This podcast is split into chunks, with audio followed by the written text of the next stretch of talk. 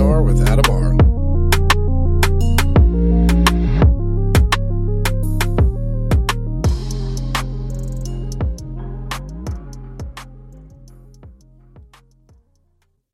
Welcome to 3PNR. I'm your host, Adam R. And joining me for this episode is Denise Stoner. Denise, how you doing? I'm doing just fine. Good. Let's uh, let's begin with this. Let's let everyone know who you are and how you got to where you're with MUFON. All right. Uh, let's talk about how you got started, and we'll put you on that path. Uh, well, my lifetime experiences, for one thing, began at age two and a half. Um, of course, I had a working career with the government, um, ended and retired with the military as a civil servant. Um, so I kept kind of on the low side while I was doing that um, because they frown on you explaining, talking, uh, showing anything to do with that. At least they used to. Right. Um, so then uh, I joined MUFON in 2002 because I'd had uh, someone come out and check my home and do some. Um, oh, they were looking for paranormal, but they were also looking for what had happened to me. And after that, I decided I would become a field investigator. And now I'm the state director of Florida, assistant state director of the Experiencer Resource Team. Excellent. So for you, let's let's talk about um, some of the invest before we get to your personal story. Let's talk about some of the investigations you've done that caught your your interest. Well, I I am looking for commonalities also. I think it's very important to take a look at those uh, because then you can draw comparison, uh, helps you solve um, possibly uh, what was going on. Were they involved in a craft? Did they see ETs? What did the ETs look like? Uh, comparison of all of that, and also physical, um, because people have had, I wouldn't call them wounds, but bruises, um, marks. And so we, we collect those so that we can see if any of those match up. Um, but I will say that one of my most interesting cases uh, ended up being a young girl, still in high school, who claimed that she was a possible hybrid. Hmm. She sent me pictures of herself, um, and you could see things that were different about her physical makeup. Uh, she was very tiny. Um, and she sent me a picture of herself holding her cell phone, told me what kind it was, and her fingers, long and thin, wrapped all the way around the cell phone. Now, most women, especially when they're tiny, that isn't going to happen. Uh, it did with her. Um, in her school, her high school, she was small, like I said, but she could outrun the male seniors, and the coach caught that and asked her if she would join um, the men in racing, and she beat them. Oh. But then she said she didn't want to be made oh something that people would stare at, so she stopped.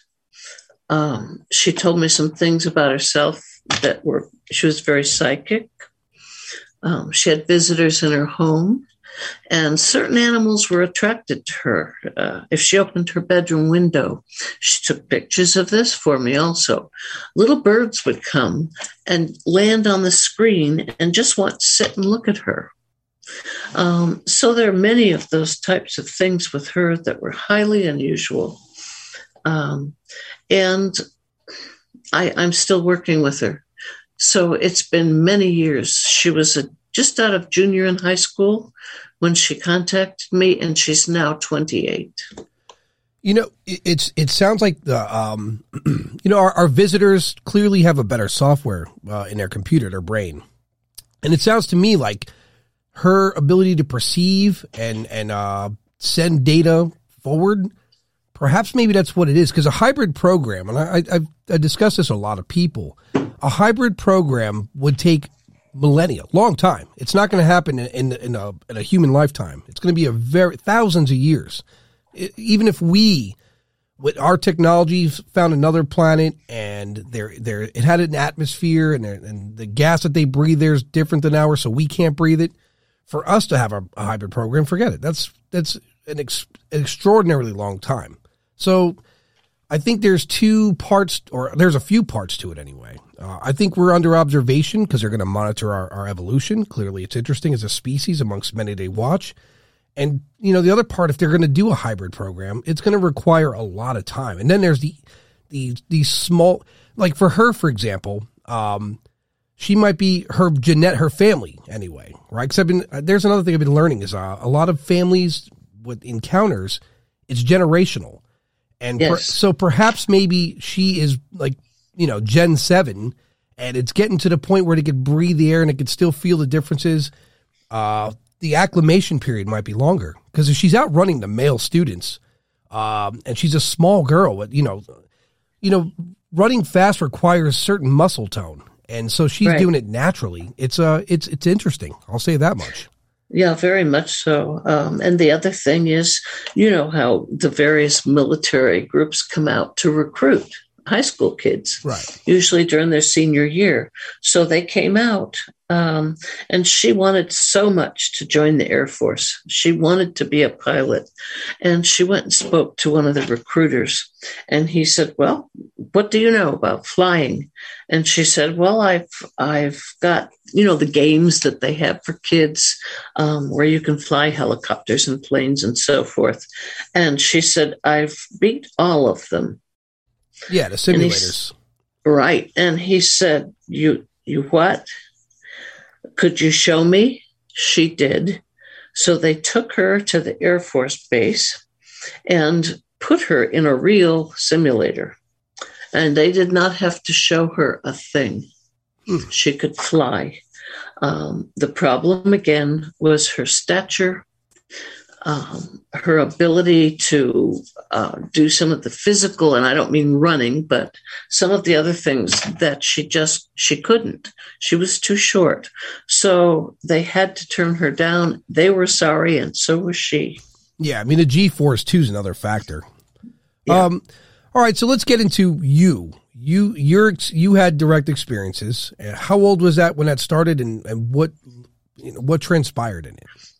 Well, it was two and a half. And people say, oh, no, no, that can't be. Yes, it can, especially if there's something that triggers your memory. Right. And that was for me, uh, my mom. I'd always been there. She was always home. Um, even though my grandparents lived with us, she never hired a babysitter.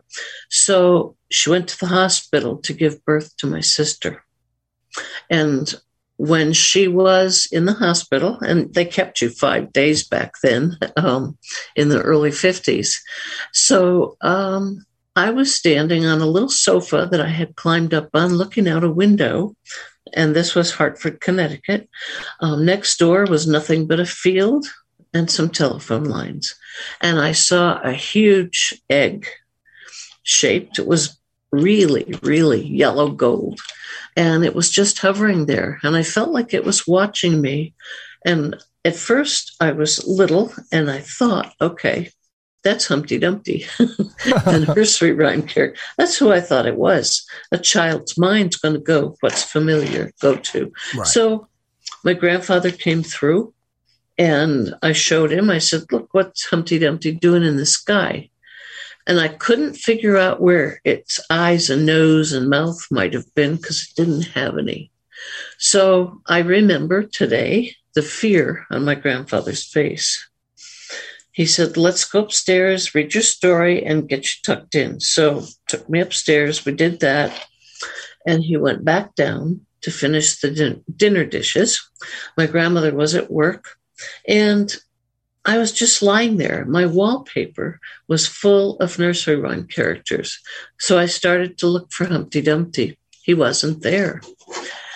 And I, I thought, what, where is he? I, I really wanted to see him. You know, a child uh, wants something and they want it right then. Well, a little character stepped out of the wallpaper He looked like a little hooded monk at first because he had a hood, a belt around his waist, bell shaped sleeves, and he was carrying a little instrument with a light on the end.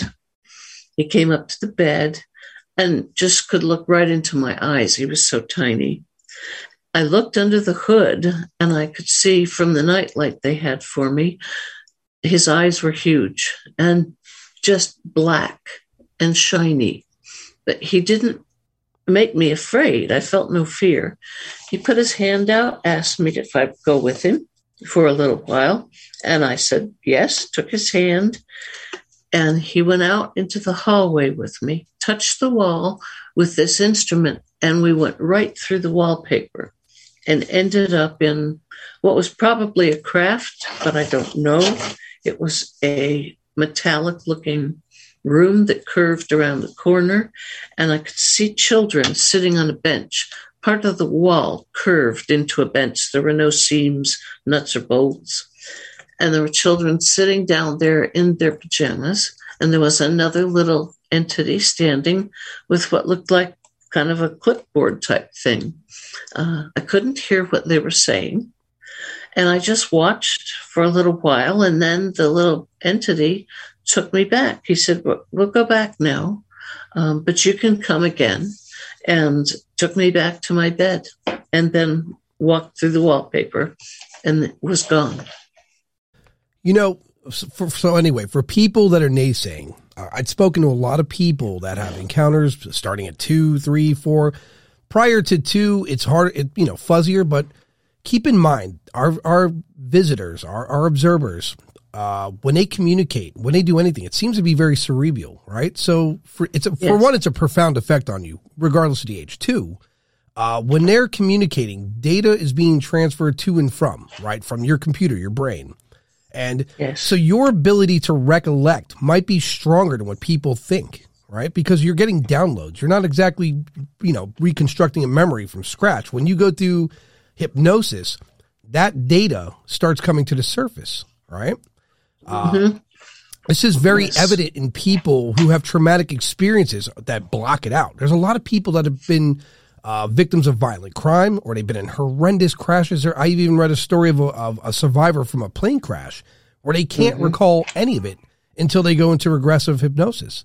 And at said point is when they start to recollect details they, they otherwise couldn't. So for you, these things, what they're doing, and I can't even say things, uh, these beings, these, these entities, they're conveying messages of comfort to you uh, at a cerebral level. Like you just said, you didn't feel fear. It's like there was a knowing there. And when there's a knowing, that means they're transferring uh, something to your computer that's affecting the chemical response to your body. Make sense? Oh, it does. Very much so. Yes. Yes. And then they build on that because that little entity, I have spent a lifetime with the same one. So he's a representative for you. I hear that's common too. I hear that common. Yeah. I even hear yeah. that in the people who have experiences that push back heavily. I hear that same thing. There's one in particular representative that they that they have a more of a relationship with. True, and just in the last year, I would say, um, I can't pinpoint it, that he showed up during a practice meditation that we were doing. Um, and he looked at me, and I know for a fact he wanted to show me that he is aging. He's getting old. Hmm. I would imagine they age differently from us because I, I'm, I'm a huge fan of documentaries, especially science and space. And I often wondered if we go to another planet, like when we go to Mars, will time be the same there as it is here? Uh, the planet rotates slower. Uh, so I imagine like days would be different or in comparison to ours. So when they're not in our physical realm, when they're not here on Earth, wherever they are, they have to be aging either slower or faster depending on the physics of where they are. That's for sure. I, I truly believe that. Um, but if you lined up some of these little grays, as they're known, um, put them in a lineup, um, and if I was there and my ET was there, I could pick him out. Hmm. But anyone else, if I said, show me the difference and find the one that's mine, they could not. So the connection you have is beyond that. It's it's like to to give an example of people, it's like um, your phone's paired with a Bluetooth headphone, right? So you're uh-huh. paired. So it's yes. it's not so much something you physically point out to say that's him.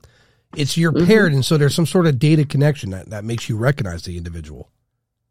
I think so. I just know him, and I right. know him very well. Um, he's. I just call him mine. Uh, I feel a deep relationship with him. He has taught me through the years. Um, and I think some of the other commonalities among us, um, we have near death experiences. Um, we have past life memories often. Um, and I think all of that goes to show us that there is a place and time where all beings become a part of the whole, the consciousness. Hmm. You know, let me ask this: Are there any? What are the pluses and negatives? Because so what I'm finding is some of the people have negative uh, interactions with their with their encounter. Um, their observer keeps distance, right? Where where people like you are more accepting, there's there's that ability to develop a relationship. In either case, they're selecting people based on something with either genealogy or a contribution to what it is that they're looking forward to doing. I think so. So, um, except I also would like to add, I believe I signed up for it. I agreed to do this. Yeah. Yeah. So, what are the pluses to it? Like, what are the? Is, I mean, is there a bonus? Because I, I, I tend to want to ask people of experience. When I say that, I mean, people that are I, I, can't even use the word abduction. Not even for you. Definitely not for no. you because it's not an abduction. Abduction's more, you know, that's like when you're abducting someone against their will.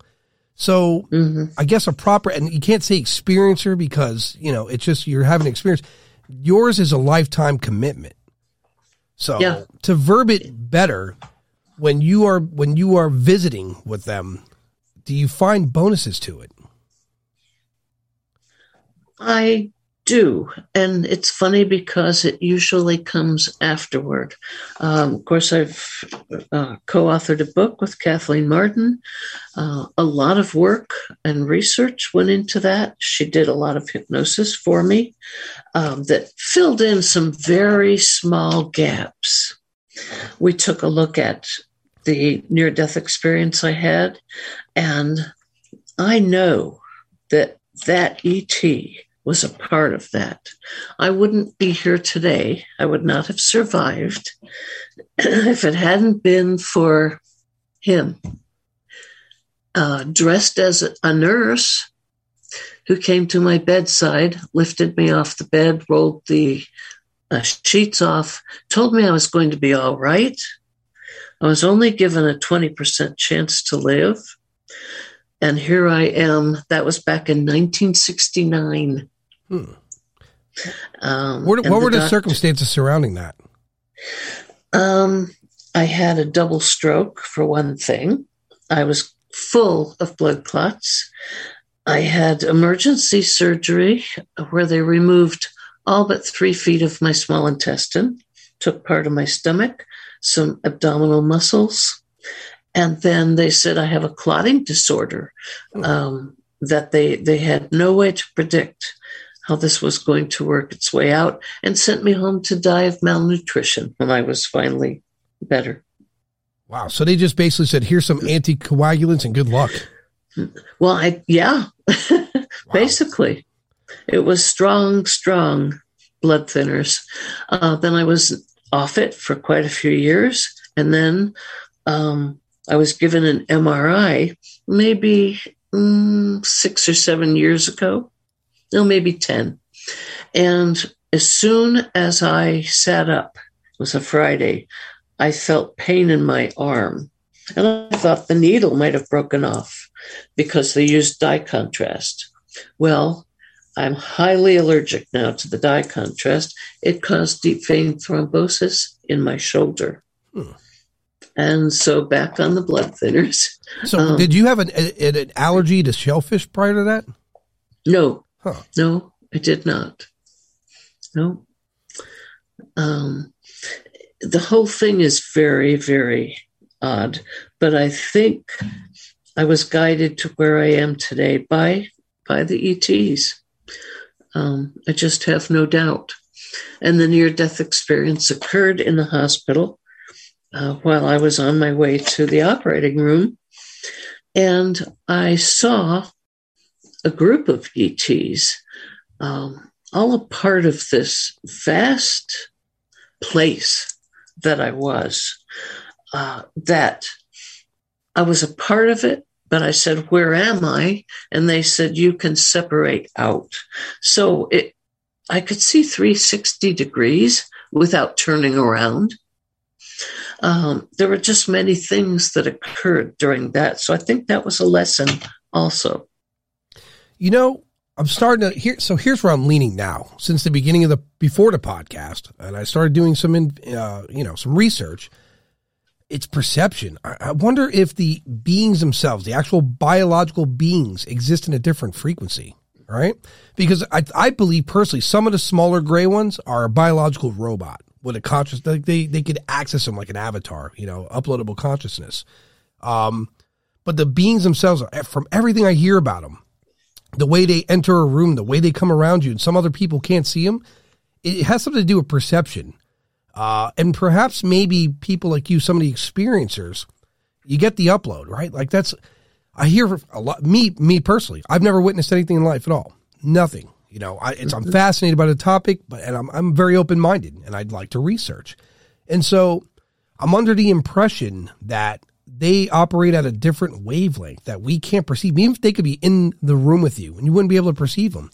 Um, I have to think that way because I, a lot of people say when they see them, there's they're typically associated with like a, what appears to be, um, I don't want to say projection, you know, like a digital projection, but almost like they're right. Yeah. Right. So what I'm gathering from that is that you and select others have the ability to perceive them, or the person that's in the incident uh, during it, right? Like uh, whether it be the abductee, the lifelong experiencer, in that moment whatever they're utilizing for technology, your brain, because again, if you consider human brain, still the most powerful computer on planet Earth today, still is. Yeah, you true. you have that ability to perceive at that moment, which is why most people. It's like a dream. Like uh, you have a dream and there's a lot of detail. You wake up, but some of the details missing.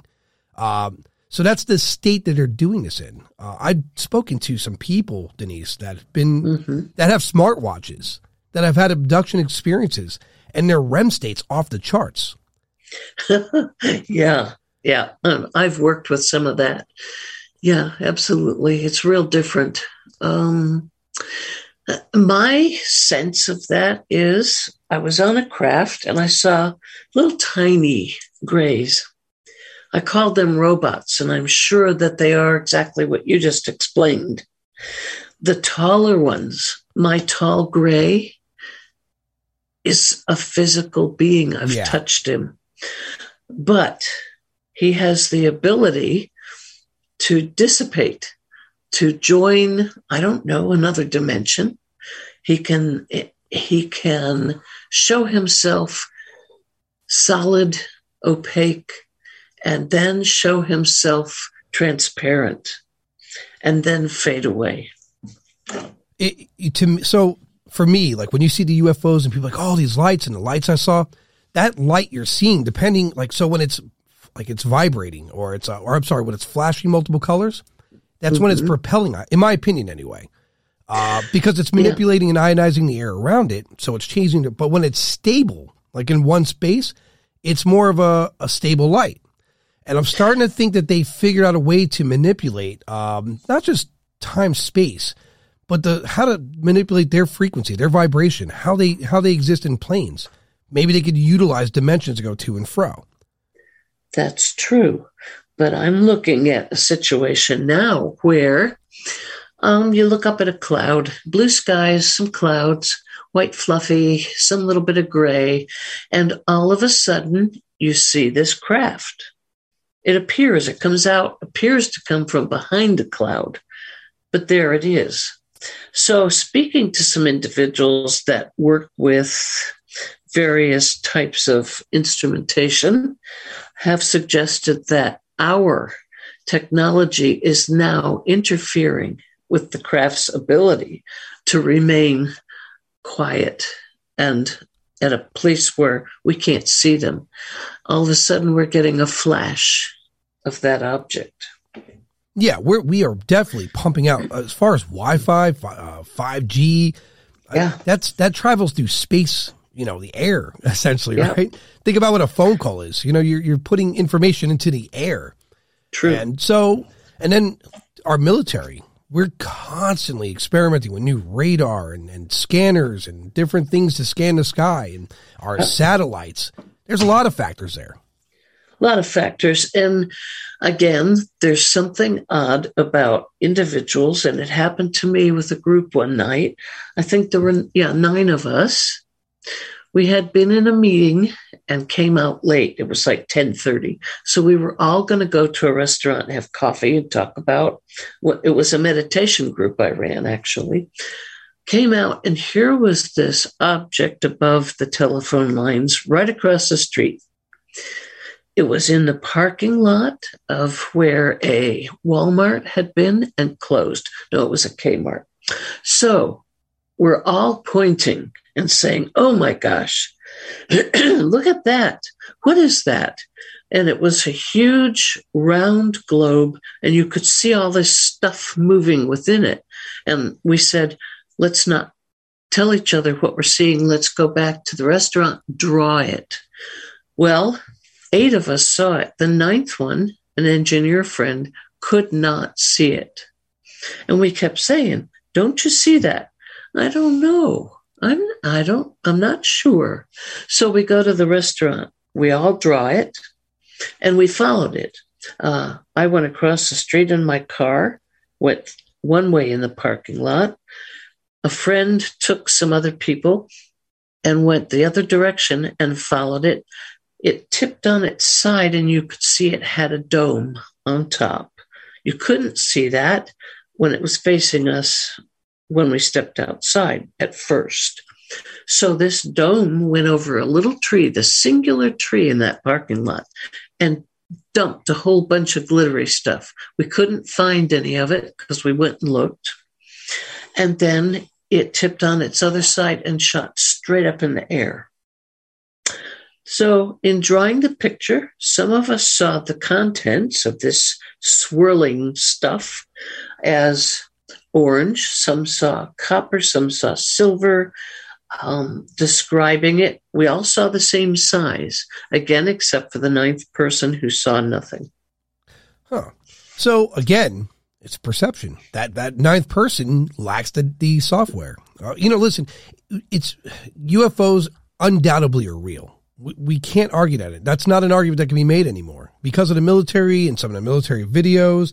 Some of the professionals that are coming out from the government that's it's undeniable, right? Um, yes. As far as some of the, the the other things that people like you see, I really think some people just need certain software. When I say that to their brain, like they they have to have certain the ability to perceive these things. Uh, this uh-huh. there are a lot of parallels between ufology and the paranormal as well. Yes, uh, and vibration has a lot to do with it.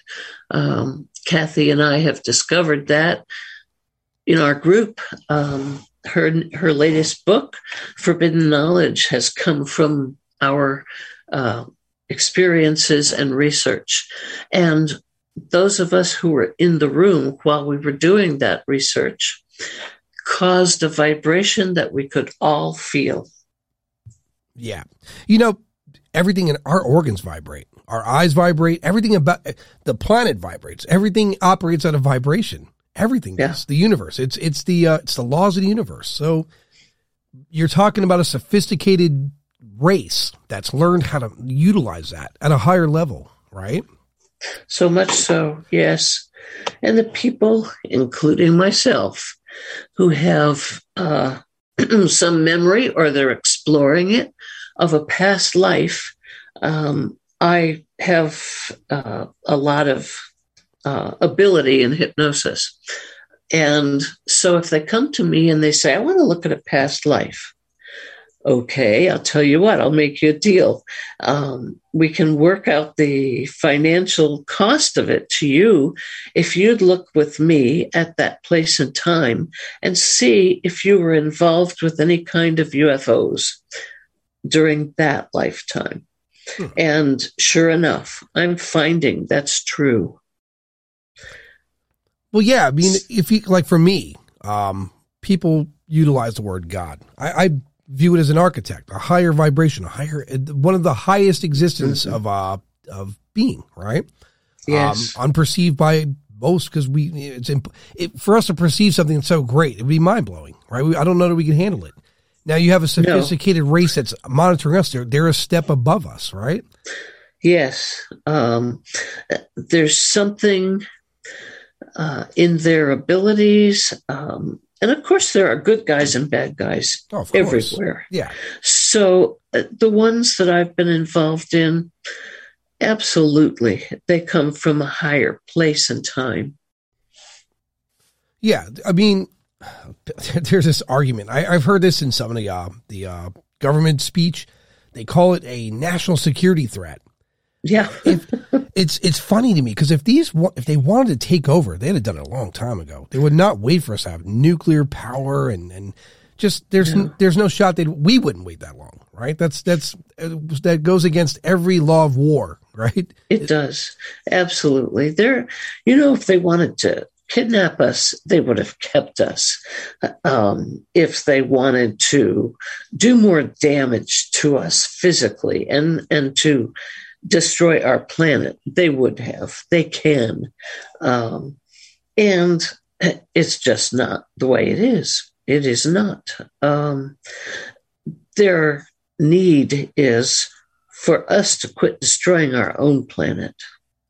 Right. And you know, the motivator for that too, um, let's separate the idea that they care about us.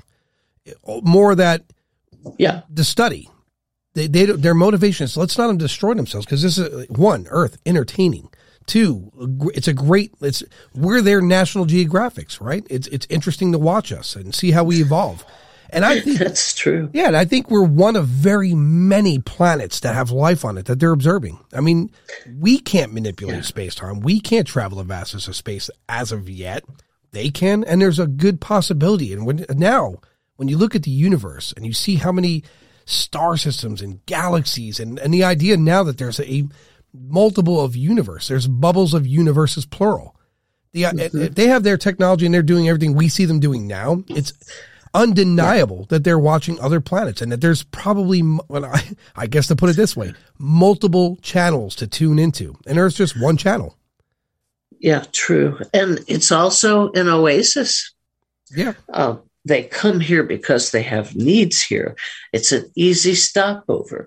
Um, we've got so many minerals that, that, the combination of minerals and, and water and life, I don't think it's matched on any other planet. Well, it might be. We to what we know, it's not. So what we know, right? Yes. So so what we're considered is a uh, a low percentage of of problem this is an ideal planet to watch because what you just said. Well, we could watch them, observe, and there's plenty. We we now could utilize some of the resources there to sustain us while we watch them. There's probably a billion other Earth-like planets that have the same, you know, uh, properties, and they're probably watching them too. Now, there's probably some low percentage planets out there, that are rocky and it's hot, but there's life. Right. And for them to watch that, it's you know, well, we can only go there certain times, like how we do in the wild. We mm-hmm. watch, um, when we go out and explore different regions to watch animals. We can't go to yeah. Siberia year round. We, there's windows of opportunity where we could go watch these animals, and then the weather becomes uh, unforgivable. We got to leave. Same for them with certain planets, probably. Probably so true. Yeah, I mean, like, yeah, very possible they found a planet, a gas planet that has some sort of biology living within the clouds.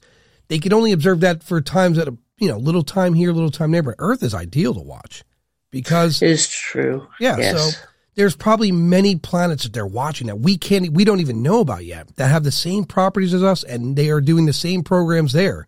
I mean, sky's the limit on that. Well, yeah, it is. Um, and the ability for them to, we call it download information into those of us who can accept it and know that we have something inside us that won't come out, not even through hypnosis, because when we try that for that purpose, there's severe pain involved uh, and we have to stop.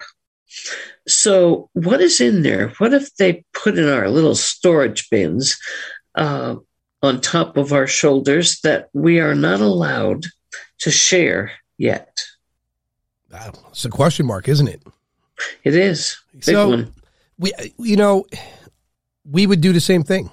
We we would compartmentalize. If we so i think the first life that humanity discovers on their own probably a few decades from now because we're, we're looking to get out there will probably be will discover a planet that has biology. It's not transmitting any kind of radio or anything because they're it's a primitive world right? It's it's earth like but they're still in Yeah. their, they're still in the bronze age. And then you know maybe a hundred years from now, we're we're go we're traveling there. We would have to set rules. We can't go to this planet and and and disrupt the natural way of things. We can, however, observe, right? And Right. we would compartmentalize what the the the beings on our planet know. We might even be perceived as gods, you know. yeah, on some of the planets. And it's a wonder we're not looking at some of these entities as godlike. But we are warlike people, so we prefer to say, shoot them down.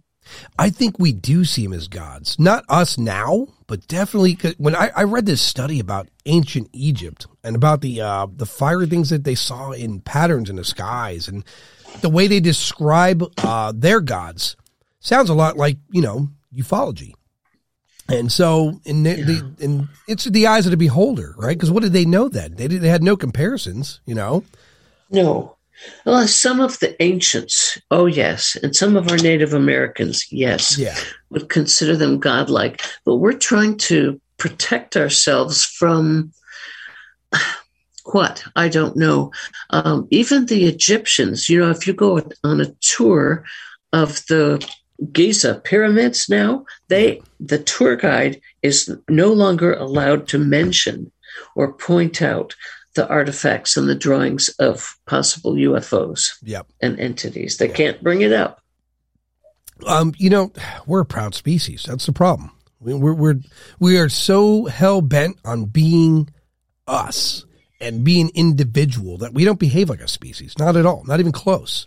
Um, No. We just take a good look at what's going on in Ukraine. It's crazy. I'm- I'm not even. Oh, yeah. I'm not even a thousand percent sure I understand what's going on there, other than they don't want NATO at their front door. But it's it's the most bizarre thing to see two countries at war over uh, weird ideology and strange, uh, strange plan development for the future. Now, we don't want NATO there, and we're communists and we're dem- uh, democracy. We're humans. At the end of the day, we're Yeah. humans, right? Uh, we, if you want to, uh, if you want to call yourself a race, call it the human race. If you want to call yourself a, if you want a religion, how about humanity and Earth for home? It's crazy. And so the observers that watch us, they see this and they're like, "There's no way." These people, they're, I mean, we could watch them. That's fun. I mean, they're, they're undoubtedly entertaining. Uh, and our motivation to stop them from nuking themselves. So our project doesn't, our channel doesn't go away. We don't want to lose our channel. A lot of science here, a lot of entertainment. We got to stop that from happening. Outside of that, that's the best of it they could interact, right? True. And, you know, recently in some of our research, we are working with someone who can channel a group of ETs called the Council. And we have asked, um, what would you do? We asked them if we were going to go back and have a nuclear war. And they said it would affect the universe and other planets because we have such a degree of strength uh, in developing some of these weapons that we would put a stop to it. It's not going to happen. Right. Yeah, I mean, well, look what we did in 120, 120 years. Look where we. I mean, if you think about it, if ancient Rome didn't move in with, you know, uh, Christianity, if they didn't go move into like ancient Greece and Egypt, if you ever look at the inventions from the ancients, they're pretty remarkable. And then one day it stopped. And that's because the law then was, well, that's not of God. And you can't, that, that's done. That's over. Shelf that. You're, only God yeah. can know this much. And so basically, if you, if you think about it, we're 2000 years behind, right? Oh, yes, we are. So what we yes. did in 120 years, uh, I mean, the, the tech, the evolution of the smartphone in just a decade is crazy. It's crazy, you know? Yeah. So we imagine- shouldn't have some of the things as quickly as we do. It seems like there's a little glitch in the works, oh, and course. then all of a sudden we have something. Where did we get it? Um, so there's a couple. To- there's a couple of parts to that. One, everything we have today for luxury and pleasure was a military application once upon a time. Mm-hmm, and yes. so the military, if you consider their sources, everything the military gets from the rockets that we retro engineered from Germany to quote unquote maybe crashed items that we found that as time goes, we start to understand because our technology back then had no idea what the hell those these crashed items were. We had no idea. Yeah. But as we start catching up with technology, we, so certain parts of it make sense, and ten years from now, more will make sense, and then we'll see where it's technology true. goes there. Not to mention how many humans on this planet have been visited who get downloads, who then go on to become great inventors. They're not exactly sure where these brilliant ideas came from, but yeah. something got they got to download somehow. That's true. Um, and I've spoken to two people. Um, one was a relative who worked at Area 51, also worked for Bechtel Corporation, and they are behind the scenes involved in an awful lot of this stuff that goes on uh, with crafts and so forth. One of the individuals worked out here at the Cape and he was they're all restricted. You can do this and not that. You go through this door and you can't go through that door. So one hand didn't know what the other one was doing. And this gentleman uh, was one that escorted astronauts onto the shuttle. He was there when the big explosion was in oh, i believe it was 86 and he was walking by a console one day during a time when a shuttle did go up and saw something he shouldn't have seen. Hmm. It didn't go with his, this hand is the one you work with and not that one. Right. He lost his job, he lost all his retirement, and they would not acknowledge the fact that he ever worked there. I've seen all the pictures, all the paperwork, everything he did and they can tell you, oh, he made it all up. No, he didn't. What is it that he saw? There was an open shuttlecraft. They were working, um, and the bay was open. They were up in space.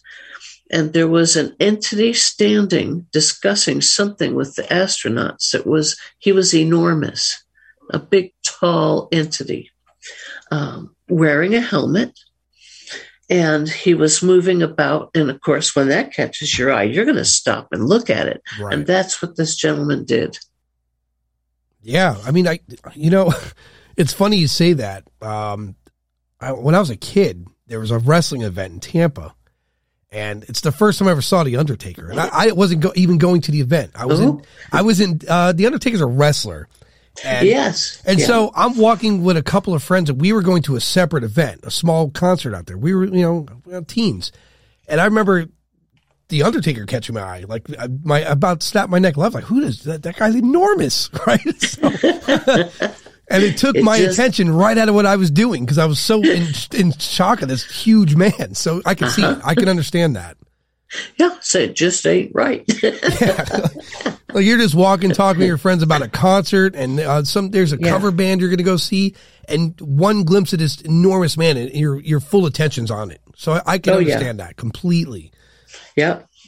So yeah, he lost his job, and on the other hand, uh, my family member who has passed away now um, met an entity and also was in a craft. And he said the reason we don't have perfectly good flying saucers or discs is because they couldn't spend more than five minutes inside without getting violently ill. Hmm. They could not figure out how to stop it. And they wanted to, of course, like they're doing now, back engineer one of the crafts. Well, if they haven't figured it out up till now, that's why we don't have one. When you hear they get violently ill, that that makes I always wonder the occupants of these things and some of the, the amazing things they do in space time as fast as they're doing it. Uh, the inertia effect doesn't seem to apply to them because the, these crafts every every time you see one take off in, in great speed, you don't hear the crack and and of the sound barrier being broken. You don't see air being disturbed. Things around it don't. Yeah. So I think what what's happening to them is when they're in that specific craft, in my opinion, is that whatever protects these beings from the inertia and the, and the gravity, uh, maybe that's what's making them sick. They didn't know because the one Bob Lazar was in, uh, he didn't have that effect. But then again, that machine was not operating. Right, it was completely powered down. Yeah. Uh, and, and the same thing happened to Bob, too. Bob Lazar was compartmentalized. He wasn't allowed to know what team B and C were doing. He was only there to work on his project directly. Right. And that's the way it is. I, I worked in a research facility for the military, and I had a key key card actually. Um, but once I was within the building, there were only certain areas that I could use that key to enter. So it's all the same idea. There's a lot of simulation labs, a lot of things that I saw being developed, which was new weaponry, um, is now a toy you can buy at the store. Yep. so um, we've developed an awful lot um, in just a few years' time. Um, there are pieces of weaponry that are amazing um, I had a clearance, so I was able uh, to watch. I was called up on the roof of this building that I worked in, and they had, oh gosh, it was just a little higher than my waist, so maybe four, four and a half feet tall. It was a kind of a contraption, almost looked like a tripod with a little more arms to it. And about a mile away out in the field, and it was on university properties where this building is, only way out. And they said, Watch. So, myself and a couple of the engineers and the developers, you couldn't hear anything. There was no sound, no nothing. There was a truck a mile away. It disappeared. That's how powerful this weapon was. Hmm. There was not a mark. The trees weren't burned. The ground wasn't scorched. None of that. And I said, "Did you develop this? What? How? How's the thing operate? What? What is this all about?" And they just said, "Uh huh," and that's what we have. So that's all I was allowed to know. But it was absolutely amazing to watch. So we just uh, we just unveiled our new uh, stealth nuclear bomber, right?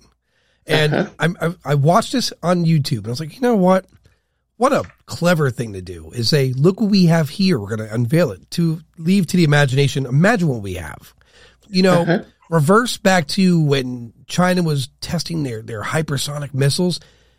We had no, res- we didn't even give a response. It's almost as we said, yeah, whatever. you know? Yeah. yeah. oh, how about that? yeah. So yeah, because usually when China does something, we have big responses to it. There was nothing to that. Yeah. And people are like, no. well, maybe it's, you know, it was a blow to our pride. No, it really wasn't. Because that would be the focal point of every politician. Well, we got to step up to this. No response. It's, as I say, yeah. you have a nice toy, but ours are much, much better. Yeah, our, ours are bigger and better. And um, we get real quiet until something like that is displayed. Um, and again, what's developed now into the sale of toys. Yeah. Um, it, it's just all, well, it amazes me. It, well, it fascinates people, me. People think like cell phones, Bluetooth, and GPS is brand new. That's been around since like the late 50s. It started becoming sick. Yeah. We were work. That's that's what our military used.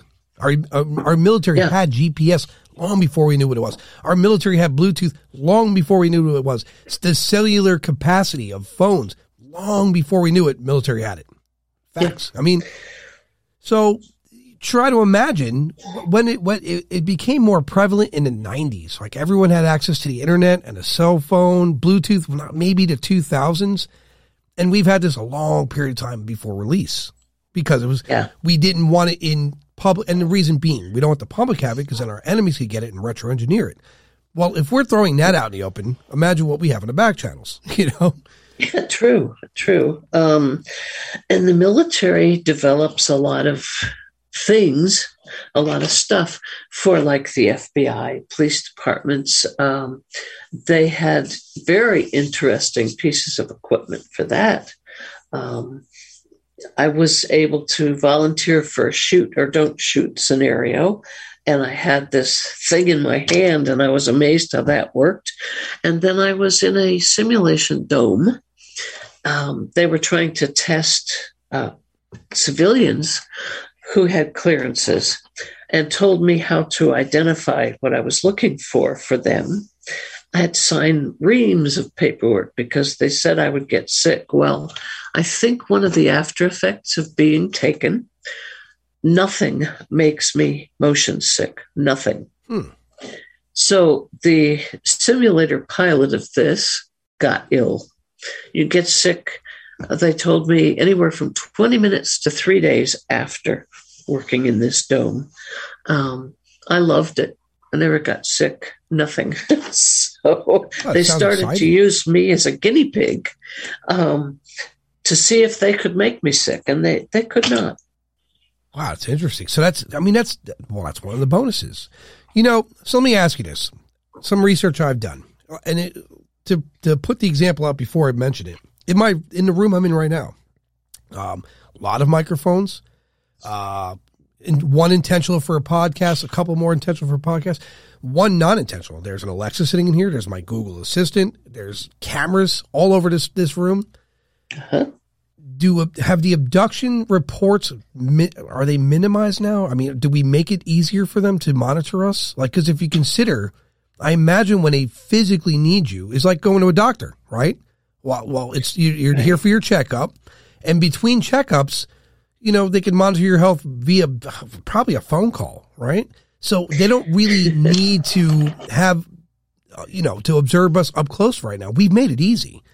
And so when you have your annual checkup, perhaps maybe that's when a physical thing happens. But are you finding in, in your investigations that the abduction phenomena starting to like lessen?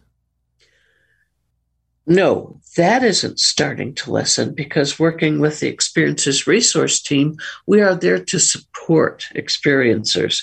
And we have been so busy that both in old uh, memories that people have and new ones, uh, the changes that we've seen are there aren't very many claims of implants. They just don't exist that much anymore. Very, very rarely. Um, what they have done that we've noticed, we, we're not sure what it's all about yet. There can be a tiny scratch mark behind someone's ear that resembles, oh, maybe they had some kind of skin graft. They are able to put an implant type device right into our skin. Well, you know, imagine this. When I hear implants are reduced, everyone on this planet carries a computer in their pocket now. All of us. Yeah. And so for them, again, our techno I say this because Edward Snowden blew the, the whistle on the government. Like, oh, they're monitoring all your emails, your calls. There's billions of people they were watching and spying on all at the same time. That's what our technology. Now yeah. you have a sophisticated race watching us and for them to watch, I mean, it's it's in every how many people are staring at their phone, and in that phone they're staring at is a camera staring directly back at them, whether it be activated or not. It has a microphone and camera. We've made it very, very easy to be observed. I bet True. you at some point they had a meeting. They're up in a, in a craft somewhere. Like, listen, look what these guys are doing. We don't even have to. we we just save so much resource and money not having an implant because they're carrying these things now. It makes it easy yeah. for us. They and they can't put them down for some reason. They it's glued to them. And eventually, Yeah. like you said, like you, uh, you know, Elon Musk and some of these other companies are talking about putting chips in the brain to have so you could utilize uh, social media and information and Google right in your own mind. As said, Yeah. at that point, forget it. They don't. They, they're probably gonna have another meeting. Well, there's no reason for implants anymore. We can now monitor them freely in that well, no matter what time, sleeping, not sleeping, traveling, whatever they're doing, we can monitor. I mean, it, we're made. We've made it very easy. Yeah, and, and we used to get a lot of reports from women who have had what they we call missing pregnancies, or they've seen uh, their own children that are hybrids on crafts. Um, they had to take sperm and they took eggs and they started to develop these things. Now, I think they're just working with DNA. They're taking our DNA when they need it Yeah. and developing these highly sophisticated creatures, entities, humans, whatever you want to call them, without all the trouble they had before because their technology and ability has developed at a rapid pace oh, beyond ours. Of course, yeah. Every everything, everything with technology progresses forward, right? It's it's uh, Yeah. with the exception of humans. It, technology might destroy us, right? We might. It Yeah. might get to the point. If imagine a world where we're all hooked up to some chip in our brain, and it takes one hacker to ruin society as a whole. One. Oh, yeah. You know, so that's it's kind of dangerous. Um, and then you know, there's a lot of people say, and I say this a lot. A lot of people like, oh, abduction sounds like horseshit. Well, we abduct all the time. We abduct animals all the time. We, We take do. DNA from them. We cut them open to learn what the. We found a frog that could that produces a, a toxin, but it never gets sick, and and we found uh, a form of crab that it has something that it can never get cancer. And what do we do? We cut them open in the in the numbers of thousands. At least we get sent home. You know, Yeah. we get escorted home. yeah. There's a tremendous amount of animals out there that don't see home. In fact, they don't even know life past that point. I'll, I'll never forget the day I was watching a documentary and I saw a mouse with a human ear growing on it. I was Yes. blown away by that. Ah, isn't that amazing? I've seen that. Yes. Now, for those people who say abduction sounds scary, uh, do you have other limbs growing off you when you go home? No, you're No. You, you just get to go home. So, Yeah, that is true. Um, you know, my fear, I remember one specific time that I was taken. My fear was that I was going to have this craft I was in shot down by my own people. yeah. Well, that's us. Yeah. Listen, Yeah. do you remember the movie uh, Independence Day? And Yes. they went on the news and are asking people of LA to, LA to stop shooting at them yes. unprovoked. Oh, they just they were there yeah. like uh, so. But that's humans. We we we example that kind of behavior all the time, just in small indifferences, let alone a whole new species. Uh, we Yeah. we still have race. Ra- If you could believe it, in this era, racism still exists. It's, It's terrible. mind blowing. yeah. Yeah, it's really terrible. And it expands, extends out to people who are disabled also. Yeah. That, that's absolutely, it, it's all one and the same. Um, I- I have a daughter with cerebral palsy, but she speaks and she walks. I'm very lucky that way. She's not wheelchair bound, but as a child, when she walked with a limp, I remember hearing my neighbor across the street saying, Oh, to her kids, you can't go over there and play. There's something wrong with her. Wow.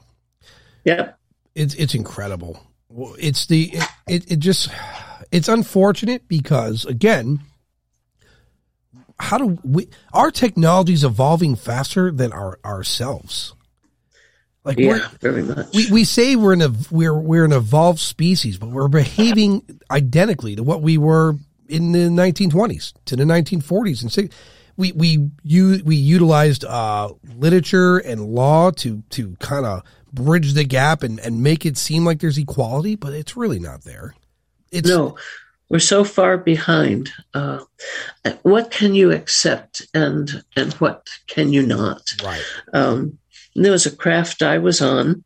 um, and Kathy helped me figure out what I was seeing, helped me with some hypnosis because the craft, I was invited to see the operation system of this. And when I walked into the room um, where that system was, the floor was running, had fluid underneath it, it had walkways. And I looked up and looked at the end of the room, and it was run by a mechanical, biological, organic entity. You know, uh, I'm going to tell you that's exactly what I thought when I was a kid. The first time I heard about UFOs, because I was a pretty witty kid. And I remember asking the question because I remember, so when Challenger exploded, right? Um, uh-huh. I was like, there's no way we're going to visit other planets. Uh, we, we're not even close. Yeah. And I'm a kid thinking this. And I remember thinking like if something were to go across the, the vastness of space, it would have to be a smaller craft and they would they wouldn't need to be able to eat. And I was like I always thought even before the idea of uploading downloading consciousness, I always thought like what if you just put your brain in, inside the craft? then you could go see everything and you're immortal, right? Because your brain yeah. so long as it's sustained inside of a good enclosure, it's fine. Yeah, I, this was an entity and it was female. I knew it was female. And she could read my thoughts. And she said, Do you think for one minute, basically, that I'm locked in here because I felt strong, sad emotions? Hmm. And then I, I thought, She's talking to me. And she said, I can leave anytime I want, but I can't just walk out. So I think she was trying to tell me that her her being her soul could leave and take a break. The, the fluid you saw below you, um, that was in inside the craft, yeah. Yeah, it sure was. When you hear about fluid moving like that, so consider what what water does amongst like metallic rocks. It, be, it creates a uh-huh. magnetic field. Um, it, part of the reason Earth has a magnetic field is because there, there's fluid metal at the core of us, right? It's the the so maybe they figured out a way to create magnetic fields that alter inertia and have them travel through vib- uh, frequency. I'm gonna, I'm gonna have to read. Yeah, I'm gonna have to read about that because the minute you said fluid, the first thing that pops in my head is, well, there's fluid in a metallic object, and if it's uh-huh. moving about, it's creating a magnetic field. Yeah, and and this entity said to me, um, "There are many of us and we can communicate and we all know where each other are uh, when we're out. She didn't use the term flying about, but I forgot what it was she said there. And that when they were called back to this mothership, that it was so enormous, all these little pods attached to it uh, when called to return. So it makes me wonder what was running that mothership. Must be amazing. We got to consider strongly that here's the thing: there's there's some asteroids out there in the in the belt surrounding us. Um, some are very large.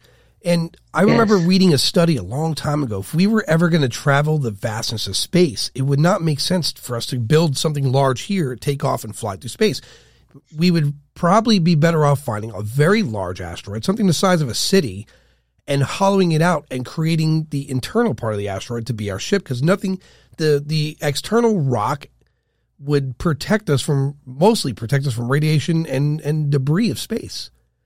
Yeah. Uh, so when I think about what they might have as a, what we call a mothership, I think we, in most people's minds, when you hear mothership, you think of large metallic object.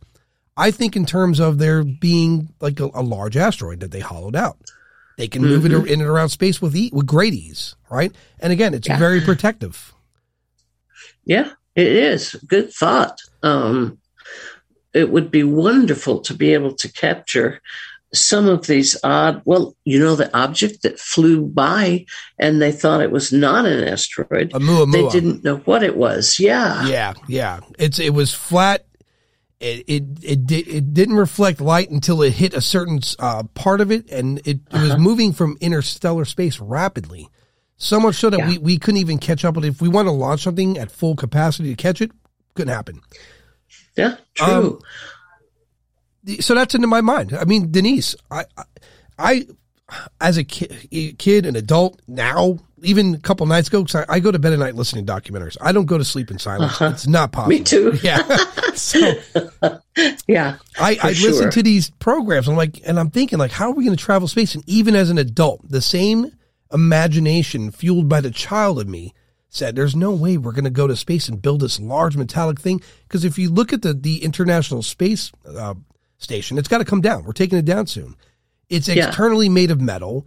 Small objects the size of, of, of pebbles are dangerous to it.